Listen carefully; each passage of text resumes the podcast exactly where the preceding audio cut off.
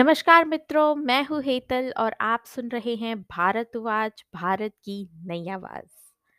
आज हम एक नई सीरीज़ लाने जा रहे हैं जिसका पहला एपिसोड है। इस सीरीज़ का नाम है फेसबुक्स फेक नैरेटिव जिसका पहला एपिसोड आज हम शुरू करेंगे।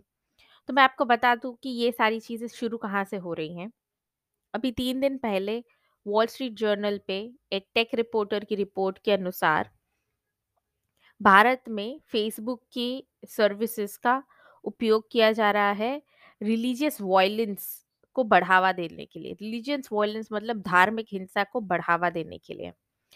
फेसबुक के प्रोडक्ट्स जैसे कि इंस्टाग्राम और व्हाट्सएप दोनों पे ही भड़काऊ भाषण दिए जा रहे हैं। पहले तो ये पेपर्स क्लेम करते हैं कि उन्होंने जब उनको ये पता चला कि ऐसा हो रहा है तो उन्होंने हिंदू और मुसलमान यूज़र से बात करी। दोनों ही यूज़र्स ने अ, आपको ये जान के आश्चर्य होगा कि आज भारत में 300 मिलियन से ज़्यादा माफ़ कीजिएगा मिलियंस ऑफ़ फेसबुक यूज़र्स हैं, व्हाट्सएप यूज़र्स हैं और इंस्टाग्राम यूज़र्स हैं। इन सब यूज़र्स में से फेसबुक के रिसर्चर्स ने कुछ डज़न लोगों से बात करी, जो वो क्लेम कर रहे हैं कि यूज़र्स दोनों हिंदू और मुसलमान थे। और दोनों से बात करने पे वो नतीजा निकालते हैं कि हिंदू लोग भी कह रहे हैं कि मुसलमान को लेके भड़काऊ भाषण दिए जा रहे हैं। मुसलमान लोग भी कह रहे हैं कि उनको डर लग रहा है अपने ही देश में जीने के लिए। दोनों ही यूज़र से बात करने के बाद फेसबुक की रिपोर्ट का निचोड़ ये आता है कि हिंदू नेशनलिस्ट ग्रुप हैं जो फेसबुक और व्हाट्सएप की ग्रुप्स द्वारा मुसलमानों के विरुद्ध एंटी मुस्लिम कंटेंट बना रहे हैं और मुसलमानों की इंसल्ट हो रही है सोशल मीडिया पे और ऐसे भड़काऊ भाषण लाए जा रहे हैं जिससे आगे चल के हिंसा उठ सकती है। ये सारा निचोड़ फेसबुक की रिपोर्ट से मिलता है। फेसबुक के पेपर्स जो बाहर हुए हैं उनसे ये निचोड़ निकाला जा रहा है। हमारे कुछ चंद सवाल हैं इस रिपोर्ट पे जो हमें थोड़े से परेशान कर रहे हैं। पहला दावा है इस रिपोर्ट का कि भारत में 2019 दिसंबर के बाद से 300 प्रतिशत बढ़ावा हो चुका है ऐसे भड़काऊ भाषणों में, ऐसे भड़काऊ मैसेजेस में जो सोशल मीडिया पे फेसबुक और व्हाट्सएप के द्वारा शेयर किए जाते हैं। पहली बात तो ये कि आप किस बिना पे ये 300 प्रतिशत का आंकड़ा ला रहे हैं? क्या नंबर्स हैं आपके? आपने कौन सा सैंपल स्टडी किया है? ये फेसबुक को बाहर लेना चाहिए। फेसबुक के अलावा वॉल स्ट्रीट जर्नल के टेक रिपोर्टर जेफ हॉरोविट्स को ये बात आगे लानी चाहिए। दूसरी बात ये कि फेसबुक के रिसर्चर्स दावा करते हैं कि उन्होंने हिंदू और मुस्लिम दोनों यूज़र्स के इंटरव्यू लिए हैं। अब फेसबुक ऐसी जगह है जहाँ इंसान एनोनिमस रह सकता है एनोनिमस मतलब बेनाम रह सकता है और किसी की आइडेंटिटी फेक कर सकता है। आप में से बहुत सारे लोगों ने एंजल प्रिया वाले अकाउंट से अ, के बारे में तो सुना ही होगा। तो ऐसे ही फेक अकाउंट्स फेसबुक पे कितने ही सर्कुलेट होते हैं तो फेसबुक के जो रिसर्चर्स थे, उन्होंने कैसे पता किया कि जिस यूज़र से वो बात कर रहे हैं, वो हिंदू है या मुसलमान? हो सकता है कि कोई हिंदू मुसलमान के भेष में बात कर रहा था या कोई मुसलमान हिंदू के भेष में बात कर रहा था। आपने तय कैसे किया कि वो हिंदू ही है? इस मुहिम में न्यूयॉर्क टाइम्स ने भी जो, जुड़ने का फैसला कर लिया। न्यूयॉर्क टाइम न्यूयॉर्क टाइम्स ने एक रिपोर्ट जारी करी जिसमें बताया कि एक फेसबुक के रिसर्चर ने केरला में एक फेसबुक अकाउंट खोला। और फेसबुक अकाउंट खोलने के बाद उनको सजेशंस आने लग गए वीडियोस के पेजेस के लोगों के जो उन्हें लगता है कि उन्हें अ, पसंद आएँगे या फिर उन्हें देखना चाहिए। उसके आधार पे उन्होंने एक नैरेटिव बना लिया कि सारे ही anti Muslim slogans anti Muslim messages anti Muslim videos और पेजेस उनको दिखाए जा रहे थे। पर आप ये बात भूल जाते हैं कि जब आपको जो सजेशन पेजेस दिए जाते हैं, वो आपके इंटरेस्ट पे बेसिस इंटरेस्ट के बेसिस पे सजेस्टेड पेजेस दिखाए जाते हैं। और वो सजेस्टेड पेजेस आपकी लोकेशन के हिसाब से भी होते हैं। तो जिस हिसाब से लेफ्टिस्ट हवा चली है केरला में, जहाँ पे 80 प्रतिशत आबादी हिंदू होती थी और आज वो सिर्फ़ तीस, पैंतीस या थोड़ी सी उससे ज़्यादा हिंदू आबादी रह गई है। वहाँ पे अगर आपको ऐसे भड़काऊ धार्मिक हिंसा के मैसेजेस और पेजेस लाइक करने के लिए बोला जा रहा है तो ये ज़्यादा आश्चर्यचकित बात नहीं है, क्योंकि जैसी न्यूज़ वहाँ से आ रही है, वहाँ पे वैसा ही माहौल बना हुआ है। दूसरा दावा है फेसबुक रिसर्चर्स का कि उनके निचोड़ के हिसाब से जितना भी एंटी मुस्लिम कंटेंट सर्कुलेट हो रहा है सोशल मीडिया में, वो सारा दो हिंदू नेशनलिस्ट ग्रुप के द्वारा किया जा रहा है। या फिर इन ग्रुप्स के सपोर्टर्स के द्वारा किया जा रहा है। पहला तो है आरएसएस, दूसरा है बजरंग दल। आज कोई भी सोशल मीडिया पे जाके अकाउंट बना सकता है और वो बोल सकता है कि वो प्रो आरएसएस है, वो प्रो बजरंग दल है। आप कैसे रोकेंगे इस बात को कि वो आरएसएस के वॉलंटियर की तरह पोज ना करें? कोई तरीका ही नहीं है। उसके अलावा पिछले साल एक न्यूज़ आई थी, पाकिस्तान में अल जजीरा ने ही एक वीडियो बना के ये न्यूज़ आई थी कैसे पाकिस्तान में बैठे बेरोजगार युवा पूरा दिन ट्विटर पे बैठ के हैशटैग्स ढूंढते हैं और फेक न्यूज़ का प्रोपागेंडा चलाते हैं। वे फेक न्यूज़ इस हिसाब से बनाते हैं कि उनके, उनको बताया जाता है कि कितना ऑनलाइन पोल में कितने वोट्स की ज़रूरत है, उस हिसाब से पूरे पोल को मैनिपुलेट किया जाता है। उसके अलावा उनको एक फेक न्यूज़ जब भी डालनी होती है तो वो हमारे कुछ डिज़ाइनर पत्रकार को टैग कर देते हैं। डिज़ाइनर पत्रकार बिना सोचे, समझे उसी चीज़ को हजम कर जाते हैं और वही चीज़ शाम को हम न्यूज़ में देख ले, देख लेते हैं। तो यही बेरोजगार पाकिस्तानी युवा वहाँ बैठे अकाउंट्स फेक अकाउंट्स पे अकाउंट्स बनाए जाते हैं और उस अकाउंट्स पे कुछ ही दिनों में, कुछ ही मिनटों में हज़ारों फॉलोअर्स आ जाते हैं। और सभी लोगों को फॉलो करने के लिए, पाकिस्तान में बैठे लोगों को फॉलो करने के लिए भी पैसे दिए जाते हैं। अगर आप ये वीडियो देखना चाहते हैं तो नीचे लिंक दी हुई है, आप वो वीडियो जाके देख सकते हैं।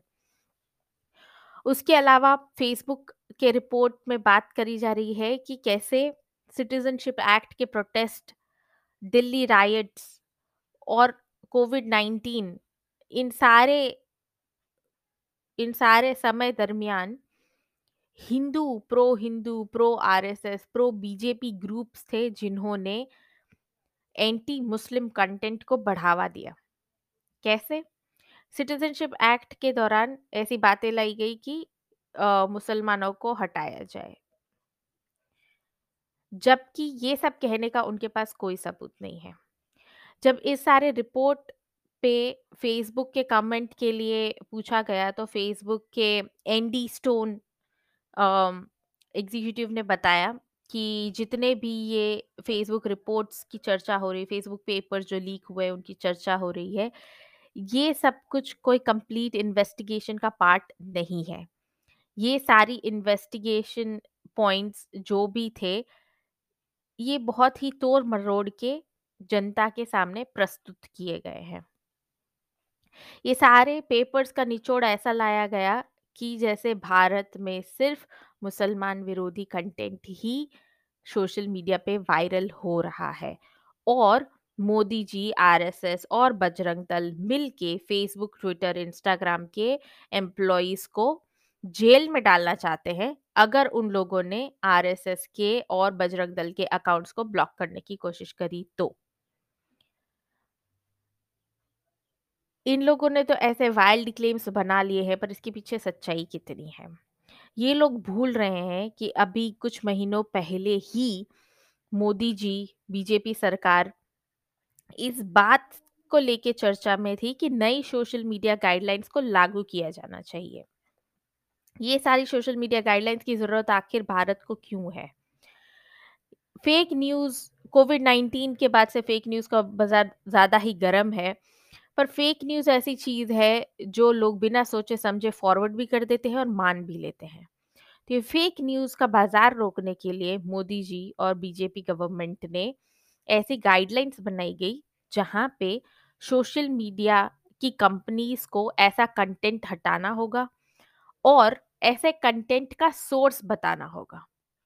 और ये सब करना क्यों ज़रूरी है? क्योंकि पाकिस्तान में बैठे बेरोज़गार युवा आज अपने स्मार्टफ़ोन से यहीं भारत में बैठे फ़ेक न्यूज़ फैला रहे हैं। भारत में बैठे डिज़ाइनर पत्रकारों को न्यूज़ बेच के फैला रहे हैं ये चीज़ें, जिससे धार्मिक हिंसा होने की संभावनाएँ और बढ़ जाती हैं। तो इसी को मद्देनज़र रखते हुए मोदी गवर्नमेंट ने गाइडलाइंस के तहत बताया गया कि ट्विटर और फेसबुक को सोर्स बताने होंगे कि ये न्यूज़ कहाँ से शुरू हुई है, ताकि उसको वहीं रोका जा सके। पर उसे फेसबुक के पेपर्स में इस तरीके से बताया गया कि मोदी गवर्नमेंट फेसबुक के एम्प्लॉइज़ को जेल में डालना चाहती है अगर उन्होंने आरएसएस के पोस्ट को हटाया तो। और कल तो कोई भी माइका लाल खड़ा होके बोल देगा कि वो आरएसएस अ, आरएसएस का स्वयं सेव सेवक है और वो कुछ भी बोल देगा। उसका मतलब ये नहीं है कि जो जिस जिन वैल्यूज़ पे आरएसएस आज खड़ा है, उन वैल्यूज़ को वो रिप्रेज़ेंट करता है। तो ऐसे ही भड़काऊ चीज़ें फेसबुक पेपर लीक के द्वारा एंटी हिंदू नैरेटिव बनाया जा रहा है। इन सारे पेपर्स का निचोड़ ऐसा निकलता है कि सिर्फ़ मुसलमानों के खिलाफ ऐसा कंटेंट बनाया जा रहा है। उस कंटेंट का क्या होगा जब आईसिस वाले बीहेडिंग का वीडियो फेसबुक पे डाल देते हैं। जब आईसिस वाले अरेबिक भाषा में यज़ीदी लड़कियों को फेसबुक के थ्रू बेचते हैं। उसकी भी लिंक आज हम डिस्क्रिप्शन में डाल रहे हैं तो आप देख सकते हैं। ये सारे पोस्ट क्यों नहीं हटाए जाते? आज भी तालिबान का, आईसिस का, सभी का अकाउंट फेसबुक पे बना हुआ है। उन फेस उन अकाउंट्स को हटाया नहीं जा रहा। और क्या ये सिर्फ़ भारत के साथ हो रहा है? नहीं, ये चीज़ इसराइल के साथ भी हो रही है।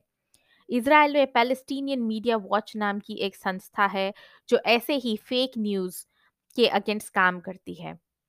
उन्होंने इज़राइली पुलिस को कंप्लेंट सबमिट करी है कि फेसबुक इज़राइल में धार्मिक हिंसा को बढ़ावा दे रहा है। वो कैसे? अभी मई 2020-21 में जब हमस और इज़राइल की भिड़ंत हुई, वहाँ के कुछ टेररिस्ट हमस के कुछ टेररिस्ट के 300 से ज़्यादा फेसबुक अकाउंट्स एक्टिव थे और उन सारे अकाउंट्स पे इसराइलियों को मारने की बात करी जा रही थी। पैलेस्टीनियन मीडिया वॉच ने कई बार इन पोस्ट को टैग किया, रिपोर्ट किया, पर फिर भी फेसबुक के द्वारा कोई भी एक्शन नहीं लिया गया। जब वो एक्शन नहीं लिया गया, तो उन्होंने एक फॉर्मल पुलिस कंप्लेन करी गई फेसबुक के इज़राइली एम्प्लॉयज़ के अगेंस्ट। अब आगे उसमें क्या होता है, उसको लेके हम आपको अवगत करते रहेंगे। यही चीज़ अमेरिका में भी हो रही है। जब जनवरी में कैपिटल रायट्स हुए, तो उसको लेके भी ब्लेम फेसबुक पे डाला गया कि फेसबुक पे बहुत टाइम से ग्रुप्स थे जो ये सारा वॉयलेंस प्लान कर रहे थे और फिर भी फेसबुक ने उनके खिलाफ कोई एक्शन नहीं लिया। पर फेसबुक के पास अपने खुद के एक्सक्यूज़ तैयार ही हैं। फेसबुक ने भारत के लिए एंटी स्टोन उन्होंने बताया है कि ज़्यादातर एंटी मुस्लिम कंटेंट हिंदी और बंगाली भाषा में हो रहा है और फेसबुक के पास इतना रिसोर्सेस नहीं है कि इन दोनों लैंग्वेज को ट्रांसलेट करके उस कंटेंट को रोका जा सके। क्या आप सोच सकते हैं एक multi billion dollar company Facebook उनके पास भारत की भाषा ट्रांसलेट करने के रिसोर्सेस नहीं है, हिंदी और बंगाली ट्रांसलेट करने के रिसोर्सेस नहीं है ताकि वो ऐसे कंटेंट को कॉपी कर सकें फेसबुक तब कहा जाता है जब अरेबिक में फतवे ज़ाहिर होते हैं कि काफिरों को मार दिया जाए ज्यूज को मार दिया जाए क्रिश्चियंस को मार दिया जाए। यही फेसबुक तब कहाँ होता है जब अरेबिक भाषा का इस्तेमाल करके आइसिस वाले यजीदी लड़कियों को फेसबुक के द्वारा बेचते हैं सऊदी के शेखों को। यही फेसबुक तब कहाँ होता है जब बीहेडिंग के वीडियोस आईसिस वाले फेसबुक पे लाइव कर देते हैं। जब फेसबुक पे टेररिस्ट लाइव फेसबुक लाइव जाके लोगों को शूट कर देते हैं, उस समय फेसबुक के मुँह पे ताला लग जाता है। और फेसबुक भी इसमें क्या ही करेगा? भारत में बिलियंस ऑफ़ यूज़र्स हैं उनके। भारत एक बहुत बड़ा मार्केट है फेसबुक के लिए। तो फेसबुक चाहे तो भी वो ऐसा कंटेंट रोकेगा नहीं क्योंकि उन्हें मालूम है कि उससे उनको पैसा मिल रहा है। तो आज हम हाथ जोड़ के आप सबसे यही निवेदन करेंगे कि आप सबसे पहले तो फेक न्यूज़ ना फैलाएँ। आप जो कुछ भी पढ़ रहे हैं, जो भी ग्रुप्स में आपके पास आ रहा है, उसे पढ़ें, समझें और पता करें कि क्या ये कंटेंट जो आप पढ़ रहे हैं वो सच है कि नहीं।